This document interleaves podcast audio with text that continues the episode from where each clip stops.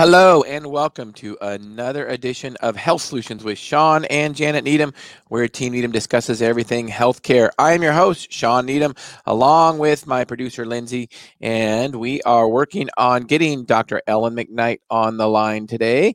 She is going to be um, talking about transparency in healthcare. She is a rheumatologist in Florida, and I'm super excited to have her on. She's a great speaker, so I'm super excited to have her on.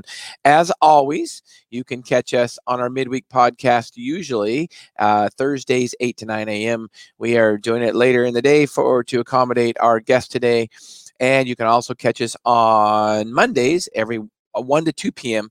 Um, live on my personal Facebook page and the Moses Lake Professional Pharmacies YouTube site. Um, also, within a couple days, we usually have them edited and on our YouTube site, edited in their format, and also on the podcast form. So, SoundCloud, iTunes, Google, your favorite podcast forums. So, please subscribe to those those forums comment let us know content you'd like to see we really we really enjoy it um, we are on our what is it producer 90 something episode now I don't know if we're at 100 yet, but we're super excited. We've been doing this for over a year now, and we just have wonderful guests, including Dr. Dr. Ellen McKnight. Um, so, with that, I will um, turn it over to Dr. McKnight, and she can introduce herself. Dr. McKnight, I basically did a quick introduction of you and a quick introduction of of you know our healthcare system, and mm-hmm. you know my book that I wrote um, called "Sickened: How the Government Ruined Healthcare and How to Fix It."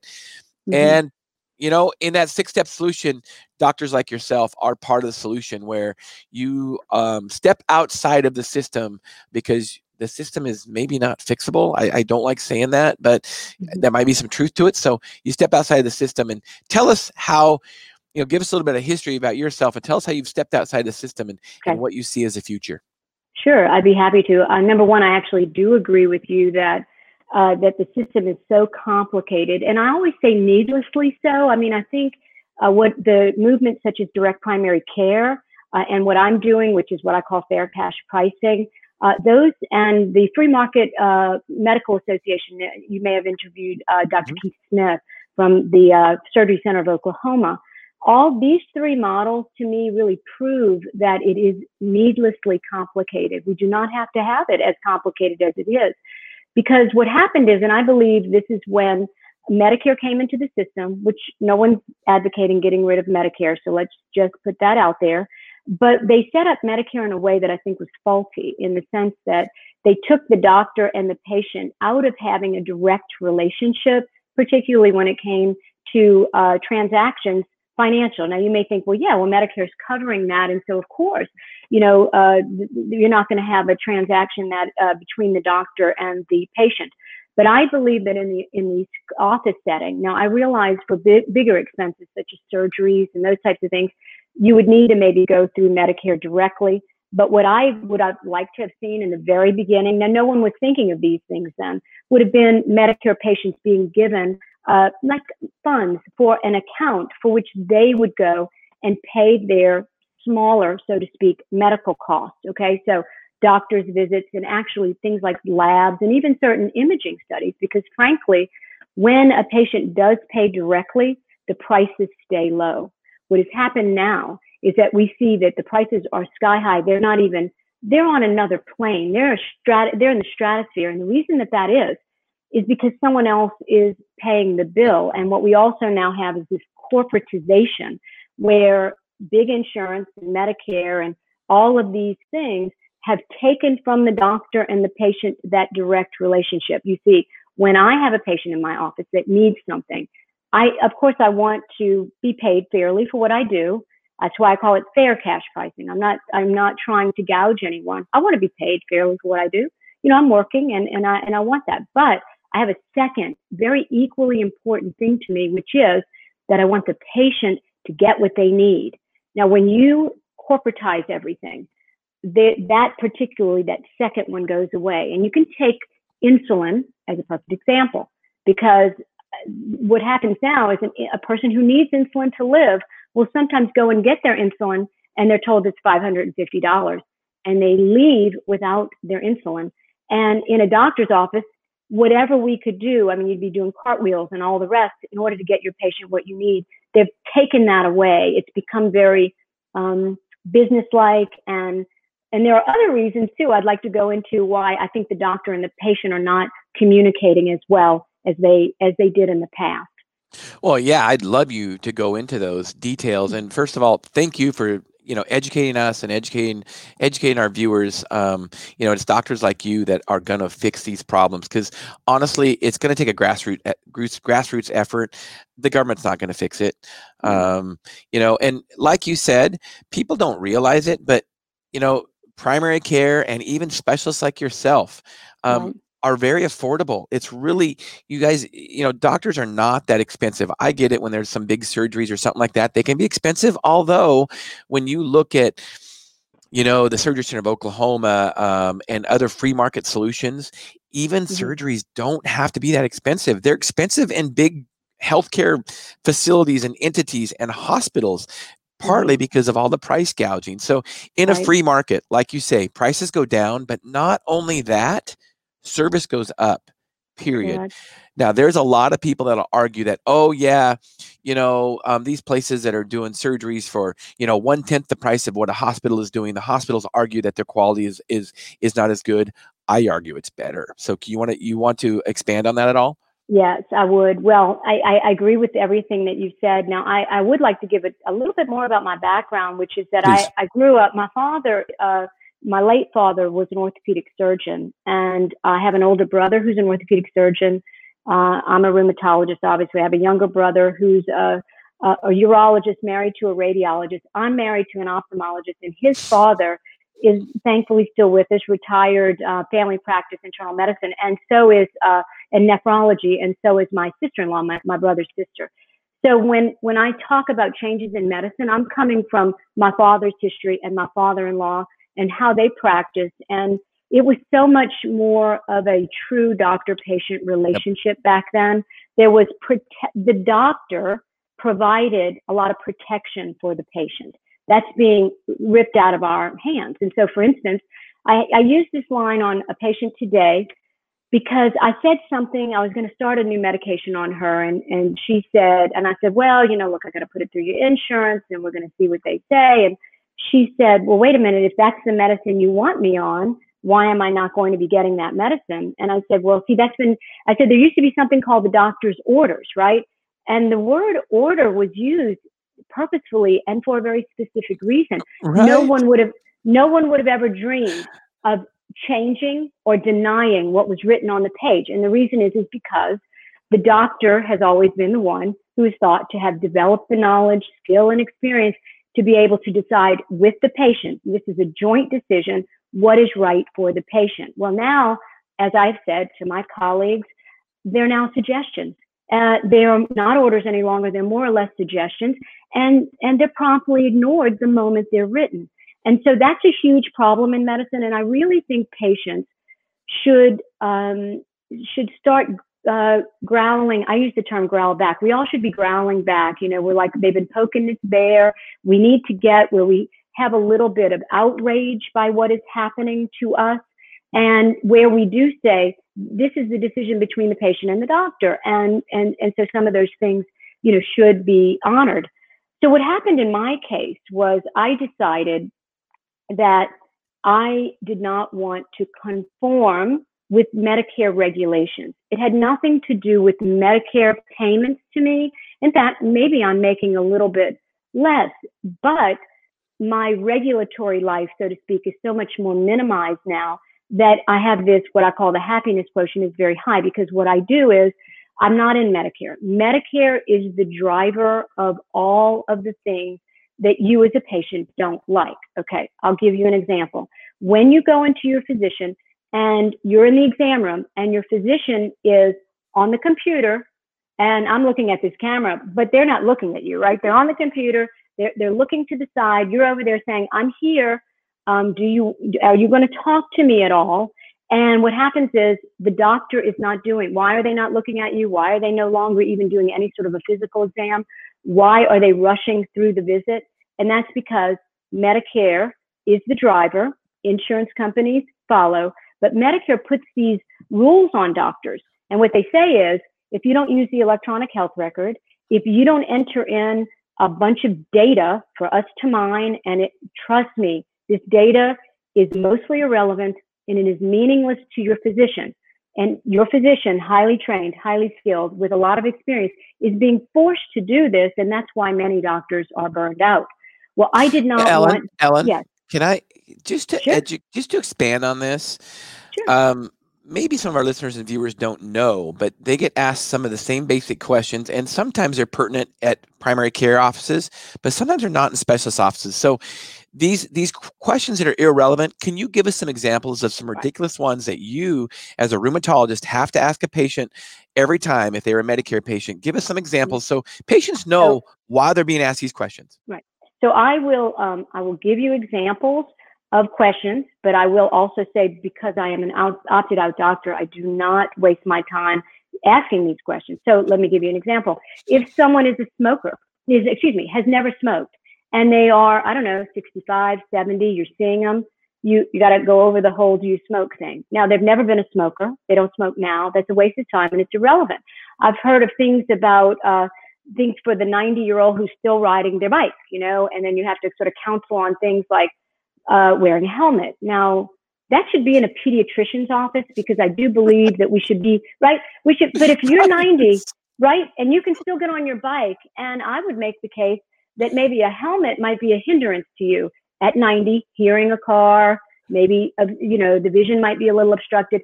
So it's, it's that kind of nonsense, honestly. And then at the end of the day, doctors who are doing this have to bring work home, which is another thing I completely rejected. I have a home life that I cherish. And I think as we've gone through this pandemic, doctors need to be able to go home. They need to have time with their family and they don't need to have the electronic health record brought into the house. But that's what's happening to many of the doctors where they're doing a family doctor, it's been estimated does an hour and a half a night of this data entry uncompensated. Now, if you do an hour and a half a night, you know, by the end of the week, that's coming up to an eight hours, eight hours. You factor that in by an entire year, you're talking about four to six weeks. That's, that's just an absurdity. And so I rejected that on every level and then did some things to try to rectify that. And I am sure you feel liberated because of that, correct? Uh, correct. Um, Yeah. So uh, doctors will say, you know, they're all, you know, well, you've heard the term physician burnout. Um, physician burnout is not because physicians are working hard. Uh, that's kind of in the DNA of doctors. We like to work hard. We get a interesting case that might even be something we have to stay up all night for, but it because of what we do and what and what we get from that, yeah, that's okay. But what's happening now is doctors are doing irrelevant things, means nothing to them, does not advance patient care, and so they're doing these things and they're burning out and they're bringing work home and interfering with their family life. So I am not a burned out doctor because I took control of my practice. Now, I do say, and I hope we get into this, that what I did in my own practice was that I uh, left the Medicare system behind, but I did not leave my Medicare patients behind. And I can go through how I did that Absolutely. and how I think it's very fair what I've done. Absolutely. So let's go back a little bit before we Mhm. move forward. Um, Sure. I, you are just a wealth of knowledge, um, Dr. McKnight. Thank you for being on our show. Um, so I got to say, I got to put a little shout out to uh, Mhm. the the the, the um, family practice doctor that delivered me, Dr. Richard Bunch. He passed away just yesterday. He was Oh. 84 years old, and up until like three years ago, he was still working. I mean, unbelievable. Loved what he did. He started practicing in the 60s, and I want Mhm. You know I, i'm kind of putting you on the spot a little bit here maybe um, but since you have a, so many family members in Mhm. um, healthcare Mhm. um, i wanted to kind of compare what's going on now I, I had a little meeting with our staff yesterday at, Mhm. at the pharmacy and talked about this but dr Bunch told me when he started practicing in the 1960s that um, he had they would do house calls and it was Mhm. three dollars for a house call Mhm. two dollars for a new patient in office and one dollar for a follow-up Unbelievable. right now when we look at that now um, Mhm. i'm going to guess the average office fee at a big at a big type clinic that accepts Mm-hmm. medicare and all the insurances is probably $300 i mean is that is that probably fair to say Yeah. Right. So that really outprices a CPI with inflation. I mean, it just it, Mhm. it, it is it is out of hand inflation. Remember, he was giving me these numbers before Medicare passed. Medicare passed in 1964. Johnson signed it into Right. law 1964, and that's when prices really went up. Um, for Exactly. just what you've been saying. So Right. another thing about EMR, Dr. Richard Bunch, he knew me well. In fact, when he saw, uh, when he met my wife, hmm you know, quite a few years ago, he said, Hey, you know, he made a joke to her. He goes, Hey, I delivered your husband. And so he Mhm. knew me as a patient. He knew he delivered me. I have a twin brother that maybe that was a little more memor- memorable, but I doubt it. He probably remembers all his patients like that. Yeah. So, yeah. and he said that up until they required EMR, he would have patients for 30, 40 years, and Mhm. their notes was on a five by seven note card. His Correct. patient, his patient history and stuff, because he knew Mhm. everybody, right? Right. Right. So anyway, can you can you kind of comment on that? Uh, um, you know, having Yeah. in-laws and and a father in medicine, how it's changed because of of some of these regulations. Well, um, I would like to go to the first thing about Medicare coming in to in the 60s. If you go through the Medicare law, there is a, there are two things in the Medicare law. One is a prohibition against federal interference in the practice of medicine. Well, we all know that that's, they, they interfere not only in the in every aspect of the practice of medicine now. The other is uh, choice of the patient to choose uh, you know, what they get, who they see, all that. We also know that that's not true either, right? So what I like to say, and the way I say it is Medicare reneged, not the doctors. And so when I say I didn't leave my patients behind, I mean, I, I decided to, uh, to still see them, but for this fair cash price. But to, to get to the point, what happened in Medicare is Medicare came in and I think they said, we're just going to pay what you charge. Now, could some doctors have maybe overcharged? Maybe it's possible. But that's what started the because I guess if Medicare's paying, maybe you're not going to charge three dollars for the office visit. Maybe you're going to charge six dollars for the office visit, and maybe the next time nine dollars. I mean, I do think there was some, but it all just took off because the the patient wasn't involved to check it. Like again, had I been seeing somebody for three dollars, and I don't care who's paying, I'd be like, well, wait a minute, I saw you just a year ago. It was three dollars. Why is it twelve dollars today? And again, we're using the the small figures off of what you said. And now it's things like this. You can have, you know, a $300 office visit, as you said. And the person that that hurts is really not the Medicare patient because, frankly, you can, if you're a participating doctor in Medicare, you can charge whatever you want. But what happens is Medicare has agreed to only pay you a certain amount. Now, you got to go through all your hoops to get it, and, and that's that's a problem. Uh, but if the uninsured patient comes in, and here's something that your your you know your viewers may not not, not realize, and it's super important.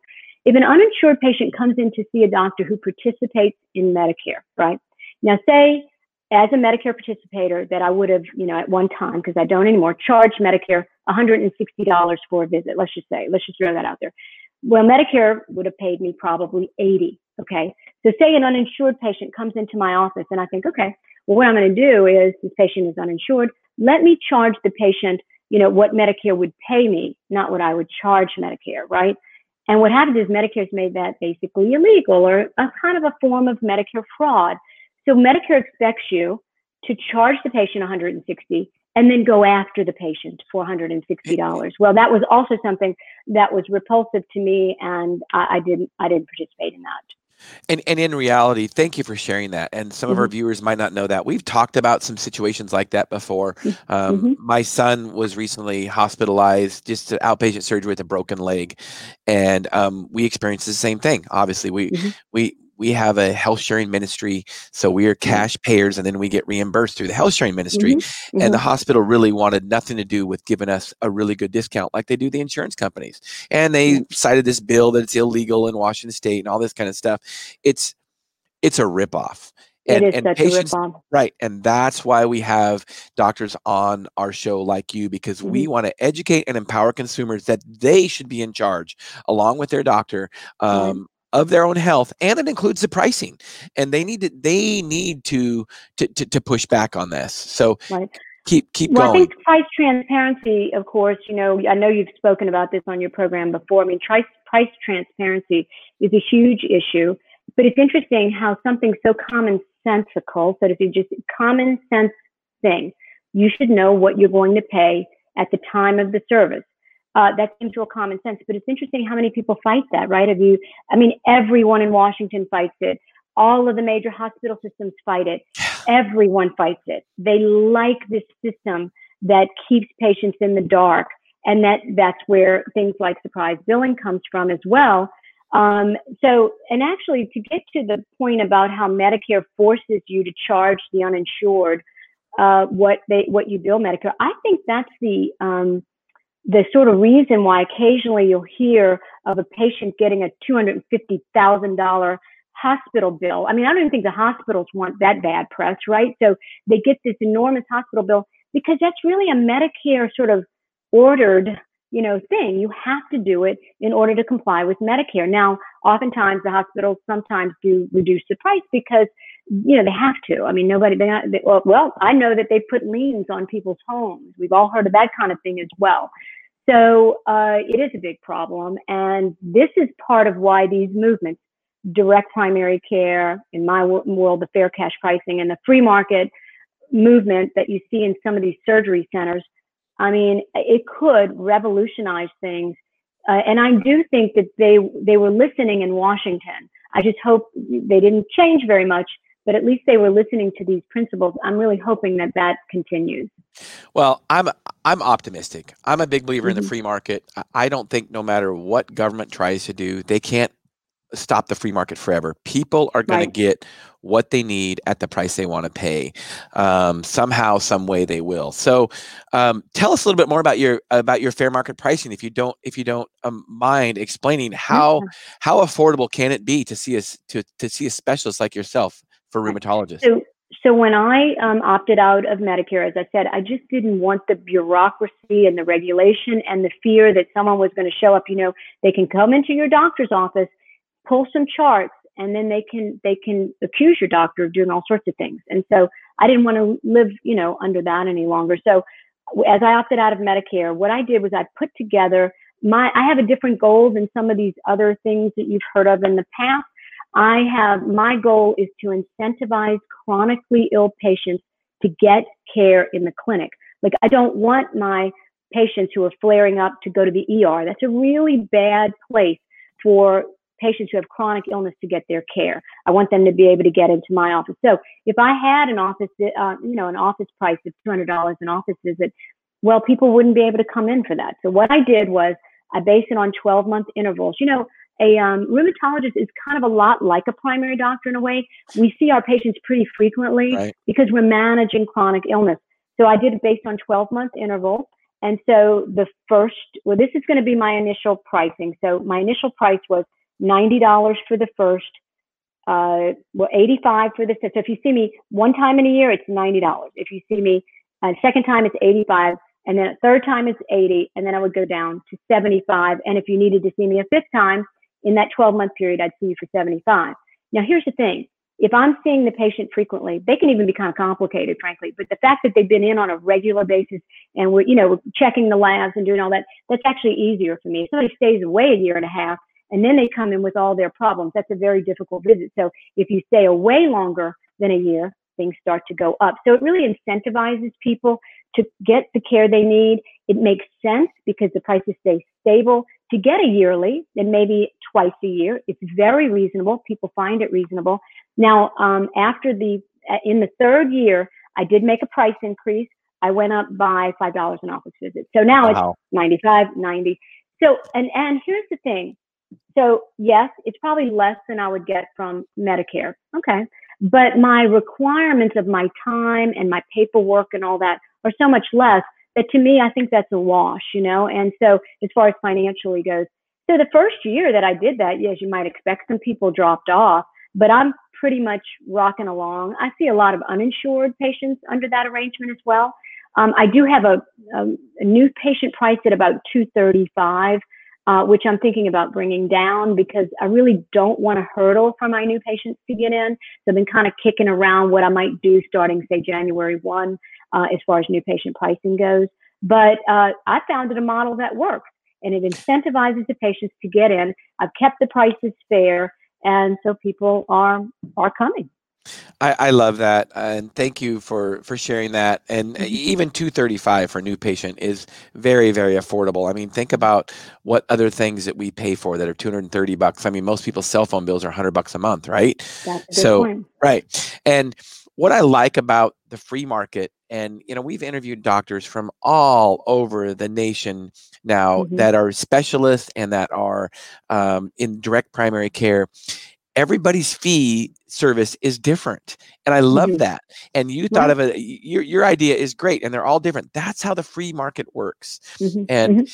you know um, another thing i just wanted to to mention is that i don't think people realize how affordable healthcare really can be especially for routine stuff like even a specialist visit like yourself Mhm. and Mhm. I, i'm pr- i'm pretty comfortable saying this Mhm. that even most insured patients, most commercially insured patients, if they were commercially insured and they were seeing you, chances are they were they are going to pay more through their insurance than they are if they just paid paid you cash because the deductibles are so high now and usually a lot of things aren't covered. So people are routinely paying 50 to 100 dollars for a copay to see a doctor. So I see that all the time. right all the and time. All the time. it's it's just another reminder how you know our whole, the whole system is a mess hmm and you said it earlier medicare created it all because Right. all of the insurance companies really have followed medicare with the allowables and the codes and all that kind of stuff um, and really honestly in my opinion anymore Mhm. and i write about this in my book i don't think there's anything such as private healthcare anymore if it's Mhm. insurance if it's traditional health insurance it's all government insurance because it's so highly regulated. They're told what to pay at what price. So I, Mhm. you know, um, I, I kind of think that that's kind of where my Well- opinion is on that. Well, one of one of the things that um, that I've you know kind of thought about and uh, uh, is the fact that patients have to rethink insurance. I mean, they really do. The patient has to rethink insurance. Now, again, my understanding, and I'm not an expert on the law, but is that I believe Obamacare kind of made it where you couldn't do have like a large SSA, HSA or uh, health financing account and then pair it with say a catastrophic these plans that have to cover every aspect of everything. That sounds really good, but when you're paying again um, a thousand dollars uh, in a premium a month, you have a ten thousand dollar deductible, and you and then you come into my office and you still have a sixty dollar copay. No, you're pretty much financing your own health care. Just think if you could take that money and then say, okay, instead of this huge, I'm going to pay a lesser premium because I'm only going to get catastrophic. The rest of that money, I'm going to start financing a health financing account, which goes in tax free, comes out tax free. It's like the only little bucket of money that you'll probably never pay taxes on. And then you could come to Ellen McKnight and pay uh, her most expensive follow up office visit is $95. I mean, to me, that makes a lot more sense. But people are, um, if you've ever talked with Kevin Wacasey of healthcare, uh, healthcare economics, uh, he's a he he calls it an, an, almost like an addiction. People are not Yep. willing to go without health insurance, and I'm not advocating going without health insurance because of the catastrophic. You know, no one wants anybody to go without catastrophic. However, if you if it pays your everyday small expenses, it just goes through the roof, and people need to get away from the everyday things like like again primary care. Some specialists, at least the doctor's office visits, should be a cash arrangement where you can bring the price down. And then if you paired it with um, like a direct primary care where they can get the labs at wholesale, some of the medications at wholesale, it makes an enormous difference. It- and that's why it's kind of, um, I wouldn't say secretive, but no one wants the word to get out because when people start realizing, wait a minute, I'm paying, before my insurance pays anything, I pay $22,000. That would be $1,000 a month premium and a $10,000 deductible. That's not even that unheard of these days. It's a real fact that that happens. It, it- it's a it's a real fact, and in fact, if you if you read my book, we talk about my wife and my um, family, and when Obamacare came in, we um, you know our, our our premiums just shot through the roof, and we just we weren't using insurance. I mean, to me, Insurance was made for the catastrophic things, like you say. Now, I will say that I think the government and the media wants to portray healthcare as being so expensive, and right. they want to fear mongering over over a catastrophic, mm-hmm. and so we all got to have this magic insurance. Well, right. um, you know, if you look at it like auto insurance, and I'm sure you've heard this comparison before, sure. but um, you know, uh, you know, if you have collision on your car, it doesn't pay for your mm-hmm. tires. Right. You know, it doesn't pay for your brakes. It doesn't pay for your gas. Right. Um, it's just for the catastrophic. If you wreck your car, and really the most expensive part is going to be if you injure somebody. That's the most expensive part of it, really. Mm-hmm. Um, so why should health insurance be any different? And Shouldn't we be. save. We went to a health sharing ministry, and we save eighteen thousand dollars a year. Mm-hmm. It's unbelievable. And guess what? We get to decide what doctor we go to. Right. And that is so liberating. We get to decide what kind of price we want to pay. We get to talk to the doctor and say, "Hey, do you give cash discounts?" Right. If if you are in an insurance network, the insurance company tells you where to go, and you mm-hmm. have to. You don't have to. But here's the thing: you don't have to listen to them. Right. Um, well, know, one thing I'd like to mention about the insurance ahead, networks, because I believe that the insurance companies, it's kind of like it is uh, ingenious but diabolical, as I like to say it, which is this scheme oh, of yes. networks oh, and oh deductible streams. You know, the deductible, I mentioned this, I was speaking to some med students not too long ago, and I mentioned this. You know, used to be you had one deductible. Anything you spent went to a deductible, and then they split it into like in network and out of network. And that's when they got complete control. Because uh, if you talk to Keith Smith, Surgery Center of Oklahoma, that's when they really had a hard time surviving for the first year or two after that happened because you know, people were used to meeting one deductible stream. You know, that's the thing. We've all gotten used to trying to, we're like good little puppies and we're going to try to get our, get our little, you know, biscuit snack once we reach our deductible, right? Then right, they finally right. give us a little something and we're supposed to be happy and wag our tail and just be thrilled. But when they broke it down into two, seriously, you know, it's true. When they broke it down into two deductibles, then people were like, well, wait a minute, I don't want to start working on the out of network deductible. I'm having a hard enough time getting to the in. So then that's when people only went to in network doctors. And now what do we have? We have a situation where they're narrowing the networks lower and lower, and it's coming in. So you have limited choice because you have a limited network. And then if you do go out of network, uh, they used to pay what, like 70% of your bill, and now it's probably 30 if it's even that. And that's where all this surprise billing is coming from. And so my stra- I mean, I have a hashtag, hashtag, uh, let's see, um, no networks, no surprise billing. That's true. If there were no networks, why do the insurance companies, are they allowed to have net? You're paying them enormous sums of money. You should be able to go and see whom you want when you want in my humble opinion. Well, and I'll, I'll tell you why. We, we had a, a, gal that um, her her job is based on she does billing, um, insurance billing for providers and doctors and clinics all over the nation.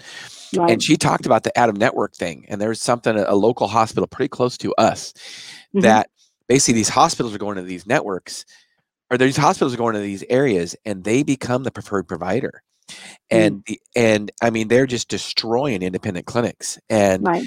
and the out of network fee. I mean, we're talking the out of network deductible is like fifty thousand dollars. I mean, it's so basic. It is. It's, I mean that it's, it's how any, they get away with that. right. In any other industry, it'd be illegal. I mean, it's like it's right. like a it's like mob tactics, and and it's right. legal. I mean, and you realize. Oh, I was just going to mention that for doctors. So if if I am in um, a network of say say I've got this little like it's you know maybe we meet and play cards on the weekend and then we've come up with we've we've devised this scheme where okay I'm going to only send everything to you and you're going to only send then we're going to combine our money and we're going to divvy it out based on all that would be illegal but the it's collusion system, exactly and it's the collusion well, and, and it is illegal kickback it's kickback stuff too yep. so you know it's Stark violations too when you have uh, hospital systems that will only allow referral within their hospital system. You know, that's, that's, I mean, isn't that some sort of Stark? Because I can't do that. Well, I can now. Guess what? That's the other beautiful thing about opting out of Medicare, in case any doctor is out there listening. Lots and lots of things go away. Like, for instance, I'll just go through a few of them. Please. You know, the EHR and its mandates, Stark, anti kickback, RAC, um, this thing about I can charge my patient who comes in who's uninsured whatever they want, and I don't have to worry that Medicare is going to come at me and say you didn't charge them enough, and therefore we're coming at you. All those ICD nine, uh, ICD ten codes, which are like seventy something thousand of them. You know, once a lot of the things that you live under now are because you. This is to doctors now because you participate in Medicare. If you get out of Medicare and you offer your patients a fair cash price, if you have, if you give them what they want and need, which is timely access to you and a high quality product, which would be your care, then uh, they're going to come to you because I, I feel like I've proven it. Um, I've kept my prices fair. I've kept a lot of the patients. Now some left, but you know what? Even when I was taking everything, occasionally somebody would be like, "I'm moving on," and this is what happens. So I don't live in fear of that. I, um, you know, I just do, I just do what I want. But I think doctors don't understand that. They think a lot of the laws they live under are just blanket laws. But no, it's because of Medicare participation that Stark exists. The second you get, now I don't do anything that now that Stark doesn't apply to me. It's not like I'm out doing something about that. But if I wanted to, I could. Stark doesn't apply to me because I'm not a Medicare provider. Right. Stark anti kickback is with Medicaid and Medicare providers. So that is right. totally true. And exactly. I think the way, Dr. McKnight, the way the hospitals get away with it is there's a little clause in there that is if it's on their campus, they mm-hmm. can refer to it. So it'd be radiology or be some other specialty, they can refer to that. But if yeah, but the doctor's campus, offices had MRIs and stuff, I, and they used I, to give them total grief about that. you know, I mean, they're like, well, wait, why? You know, why is that sort of separation done? I don't know. And, and the reason that we, the other thing they do is they'll pay some hospital systems more than they pay an autonomous independent doctor. And so why is why is that why is that a thing? And that's another reason they don't want transparency because they don't want people to see that. Even insurance companies will pay some practices. They work out a better deal than another practice. They do not want any of that stuff revealed because it's going to be a real eye opener for people. Well, and it just tells you, you know, you're talking about the big hospital systems getting big benefits. It's just like, you know mm-hmm. what? Follow the money. I guarantee you, there's a lobbying group that lobbies for them, and that's mm-hmm. how they get the big money. And you know, so it's not. It, we really shouldn't be that surprised. And really, the only way to get rid of it is to make mm-hmm. sure that doctors are empowered and independent again, and they get to decide what's best for their Correct. patients. Because Correct. it's really easy for the federal government to control five hospital systems, it's pretty mm-hmm. hard for them to control 50,000 doctors. You know what I'm saying? Well, yeah. And one of the things that, you know, because i am a huge advocate of direct primary care movement, I've spoken at several of their meetings. And one of the things is if enough doctors opt out and make it, meaning get out of the whole system and make it, that is very threatening to the system. So the system has two choices, right? The system can basically go to the doc. This is what I would hope they would do is to go to the doctors that are staying in and say, how can we make it where you don't want to leave us? Uh, i.e., less regulation, less paperwork, less, I call bullying. Medicare is bullies physicians. Less bullying Absolutely. would be a good answer, right? Yep.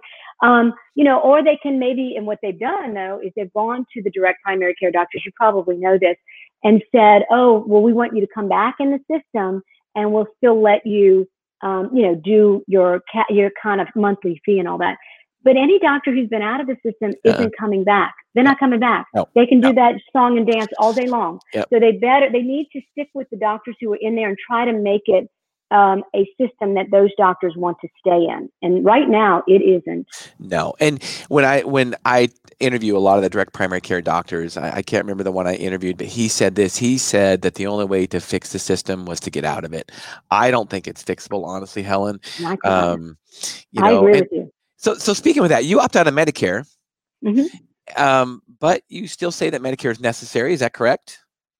Well, what I would like to see Medicare, this is how I would like to see it. If, if, I, if I had a magic wand, what I would do is I would have Medicare, and I don't know what this would be. And maybe it's the people who are coming on, you know, now. So we keep the system for those folks who are on it. People who come on now. I'd like to see Medicare do health financing accounts through Medicare, where you and you can go seek out a, a, a direct parent doctor. You can seek out a fair cash pricing doctor like myself, and really only use Medicare for the catastrophic type, you know, Medicare can be your catastrophic, but you really manage the money. And actually, you know, you know better than anybody that you, you know, you can offer some of these medications and labs and all that wholesale, then it would save the system a tremendous amount of money and it would give, you know what these uh, replacement systems are doing, uh, Medicare things are doing now? Okay, because I still see some Medicare patients, right? So what they do is they offer these the patient gym membership, you know, all sorts of, you know, whatever, you know, talk to a dietitian, this kind of stuff. But when it comes to the real stuff that needs to be covered, they don't cover it. So I had a patient, yeah, I said, okay, well, wait, no, skip the gym membership and cover the Humira, you know, or something like that. I mean, but that's what's happening because I had a patient in the other day and they said, and here's the other language. This is the language you have to be aware of. What they say is, oh, it's, oh, Dr. McKnight, no, they cover it. They didn't deny it, so to speak. They cover it, but I'm going to pay $4,000 a month. And yeah, it's covered though. That. It's covered. I don't think right. that's coverage. Right, that's right. So, so do I think Medicare is necessary? I think Medicare is necessary for catastrophic. But here's another thing I'd like to ask. I have two children who are getting ready to enter the workforce uh, very soon, hopefully, and kind of be making their own money, which we, my husband and I are thrilled about. But I, I, would like to ask this question: Why should they go into a system now? It's been predicted to fail in six years. Now they'll resurrect it in some form, but right now, what happens? You will pay your entire working life into Medicare, and now, and I think this was an Obamacare thing too, where now when you get onto Medicare, you still pay a Medicare premium. It comes out of your Social Security. So I know some patients who pay anywhere from $150 a month to sometimes 350 or 400. Now that's real premium. I mean, that's like a regular premium. Why are you forced to go into Medicare? Why couldn't I either keep my insurance in private insurance and Medicare supplement me to be able to keep my private insurance would be one option. But also for my kids, why are they go i'd like them to take that money that they'd be paying into the medicare system and financing a health financing account for themselves. Tax free money that will be there. And by the time says let's say we decided to start it at this generation. We're going to start it at this generation. They're coming in and we're going to do something like this. Well by the time that those you know children they're not they're young adults. By the time those young adults became 65 age or whatever there would be a lot of money there that they could do with, and then Medicare would be a true catastrophic only. The system might actually survive with something like that. I mean, these are the kind of things that in a dream world I'd like to see, right. but I don't know. It oh, gives, oh, I, it gives the power to someone else, yeah. and they're never giving that power up. Right, uh, right. That's one of the things. It, it's a, it's a way for them to control us and a way for them to control votes. That's for sure. Correct. Well, I liked it. I love your um, analogy of you know your kids maybe opting out and putting into their own um, account. It's been a while since I've done it, but if mm-hmm. you look at how much the average person pays into Medicare over a lifetime, over like 40 years of working, when they mm-hmm. could start drawing Medicare, it amounts to millions of dollars uh, with compounded interest. I agree most people and, and then not, they still require you to pay now. Though exactly. i mean now you're still paying. You're not off the hook for that now. Why did you have to pay your whole life only to continue to pay a premium once you got onto medicare? It's an outrage really. It and, is. but you know patients it's interesting because patients don't really uh, they just kind of go hmm that's my coverage. Hmm that's i accept it. Hmm. And i keep telling them no you need to talk to your politicians and get involved because yep. they're going to come after you for more of your stuff. Out of your Social Security now is coming a Medicare premium. That is wrong. It was never devised that way. And I think we need to rethink something for this new generation, or it's just going to implode. And we all know that's the future. For sure. I, mm-hmm. I saw I saw a report yesterday. I, I wasn't able to verify it, but the average person on Medicare makes mm-hmm. equivalent mm-hmm. of thirteen dollars and eighty five cents an hour. So what is that? Twenty seven, twenty eight thousand dollars a year on mm-hmm. average. That's how much money they make, and they still have to pay that premium you're talking about, and they still have to pay deductibles. Essentially, right. most most of them can't afford it so mm-hmm. essentially, mm-hmm. most of them are essentially uninsured. Think about that. It's, and it's you know, you could argue on every level. Yeah, yeah, you could argue that it's part of the government's plan because the system right. is broke. They don't want them to seek health care. I would I would believe that's probably true. I might sound like a mm-hmm. conspiracy theory, but I think that's true. I honestly think, Dr. McKnight, I think mm-hmm. Medicare and Social Security are two of the biggest Ponzi schemes ever devised in the history of man. They are big Ponzi like schemes. yeah, they are big Ponzi schemes, and they've become legal. I mean, it's legal. Right. It's just Right. unbelievable. In any other system, it would be illegal. So Right. that's why I, want to get the word out. I mean, I'm not. You know, one of my solutions in my book is to actually get rid of Medicare. I Mhm. don't believe in Medicare because I don't think the federal government will ever fix it, and I think it's what what's really ruined the system. And and Mhm. here, just hear me out. Yeah. People are not going to go without health care if they don't have Medicare. Remember, Medicare is only 60, 70 years old. Before that, Right. doctors were taking care of patients still. I gave the story of of the doctor that delivered me that was that Mhm. was in the in the 60s before Medicare. People are still Mhm. getting taken care of probably better at a much less price for sure. Mhm. Mhm. No, I agree. I agree. I, I would love. The, the thing is, um, it's so entrenched in our system that I don't. I don't see accepting of that. However, I could see an argument for um, a new system. You know, they tried this again. They talked about it anyway at one point with Social Security that maybe people could pay into, you know, 401ks and whatever, and kind of do that Mhm. instead of Social Security. And it gets, it gets, um, you know, they, they, you know, it gets uh, fear mongered. You know, it's just fear mongered, and, and then every, no, you know, they're coming at your Social Security and everything. But really, for again, for my children, they are they're well, actually getting ready to turn 23 and 24. They they are really going to be at a disadvantage, and I sure. I think we should be thinking about new things. Maybe we could convince others. Uh, but that's a I, I laud your efforts here to try to do that because that's not an easy um, kind of uh, or and you know it's just going to take some some time to convince people because they like they don't like the system they're always complaining about it i was about to say they like the system but they don't like the system they're always complaining about it but they are um, I, i'm not going to use the word addicted although that's the word dr Wacasey uses that they're addicted to their that. insurance and they're Addicted addicted to their coverage and they can't think of anything else. They cannot think of a even the doctors i talk to when i start talking about direct primary care we we have one direct primary care doctor in our community.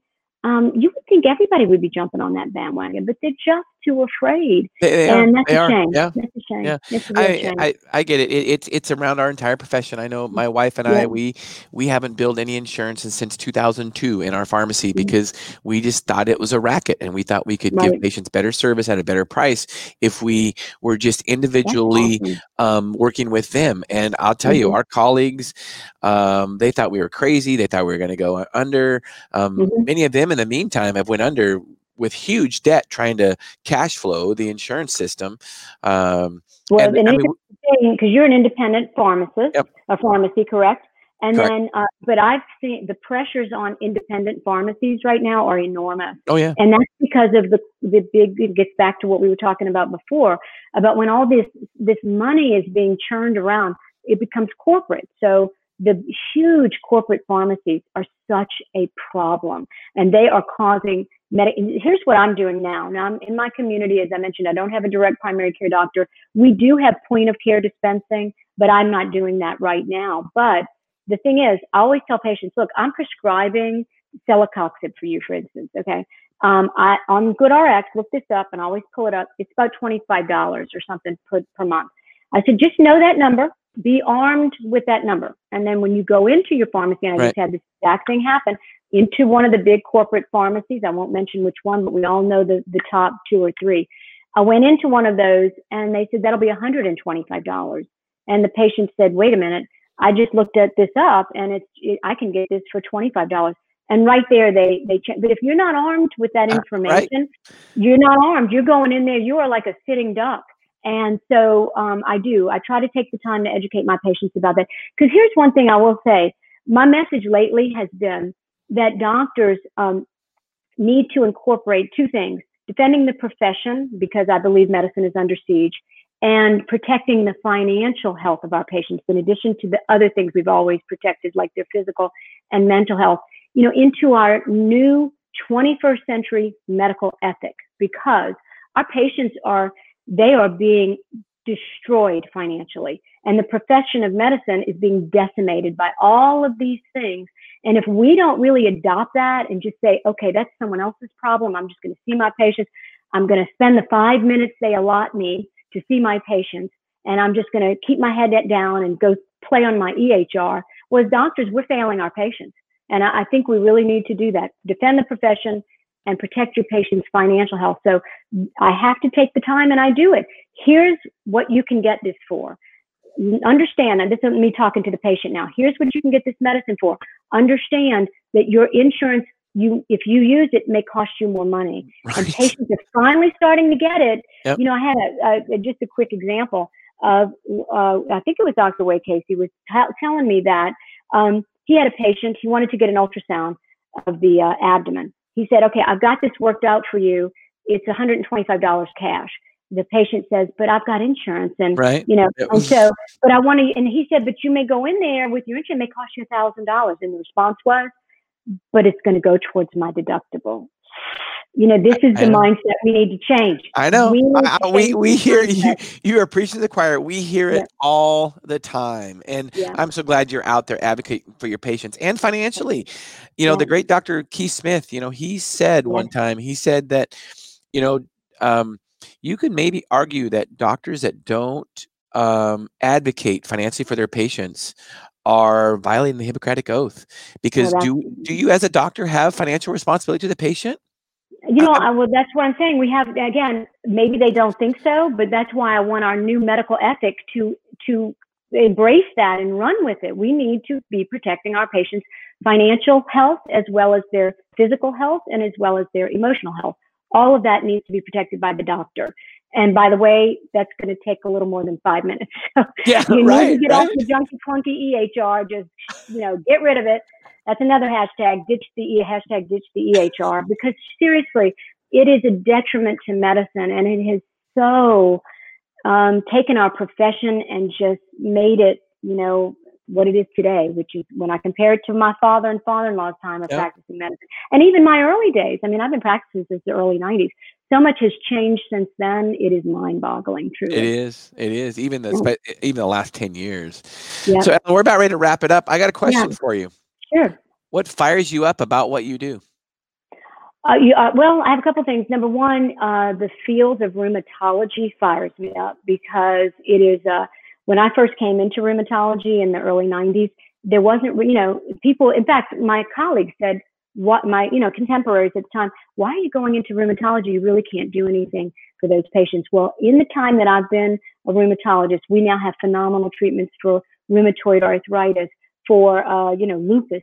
We have treatments for osteoporosis. These were all things that made patients their quality of life just went down and they died early too because of these devastating diseases.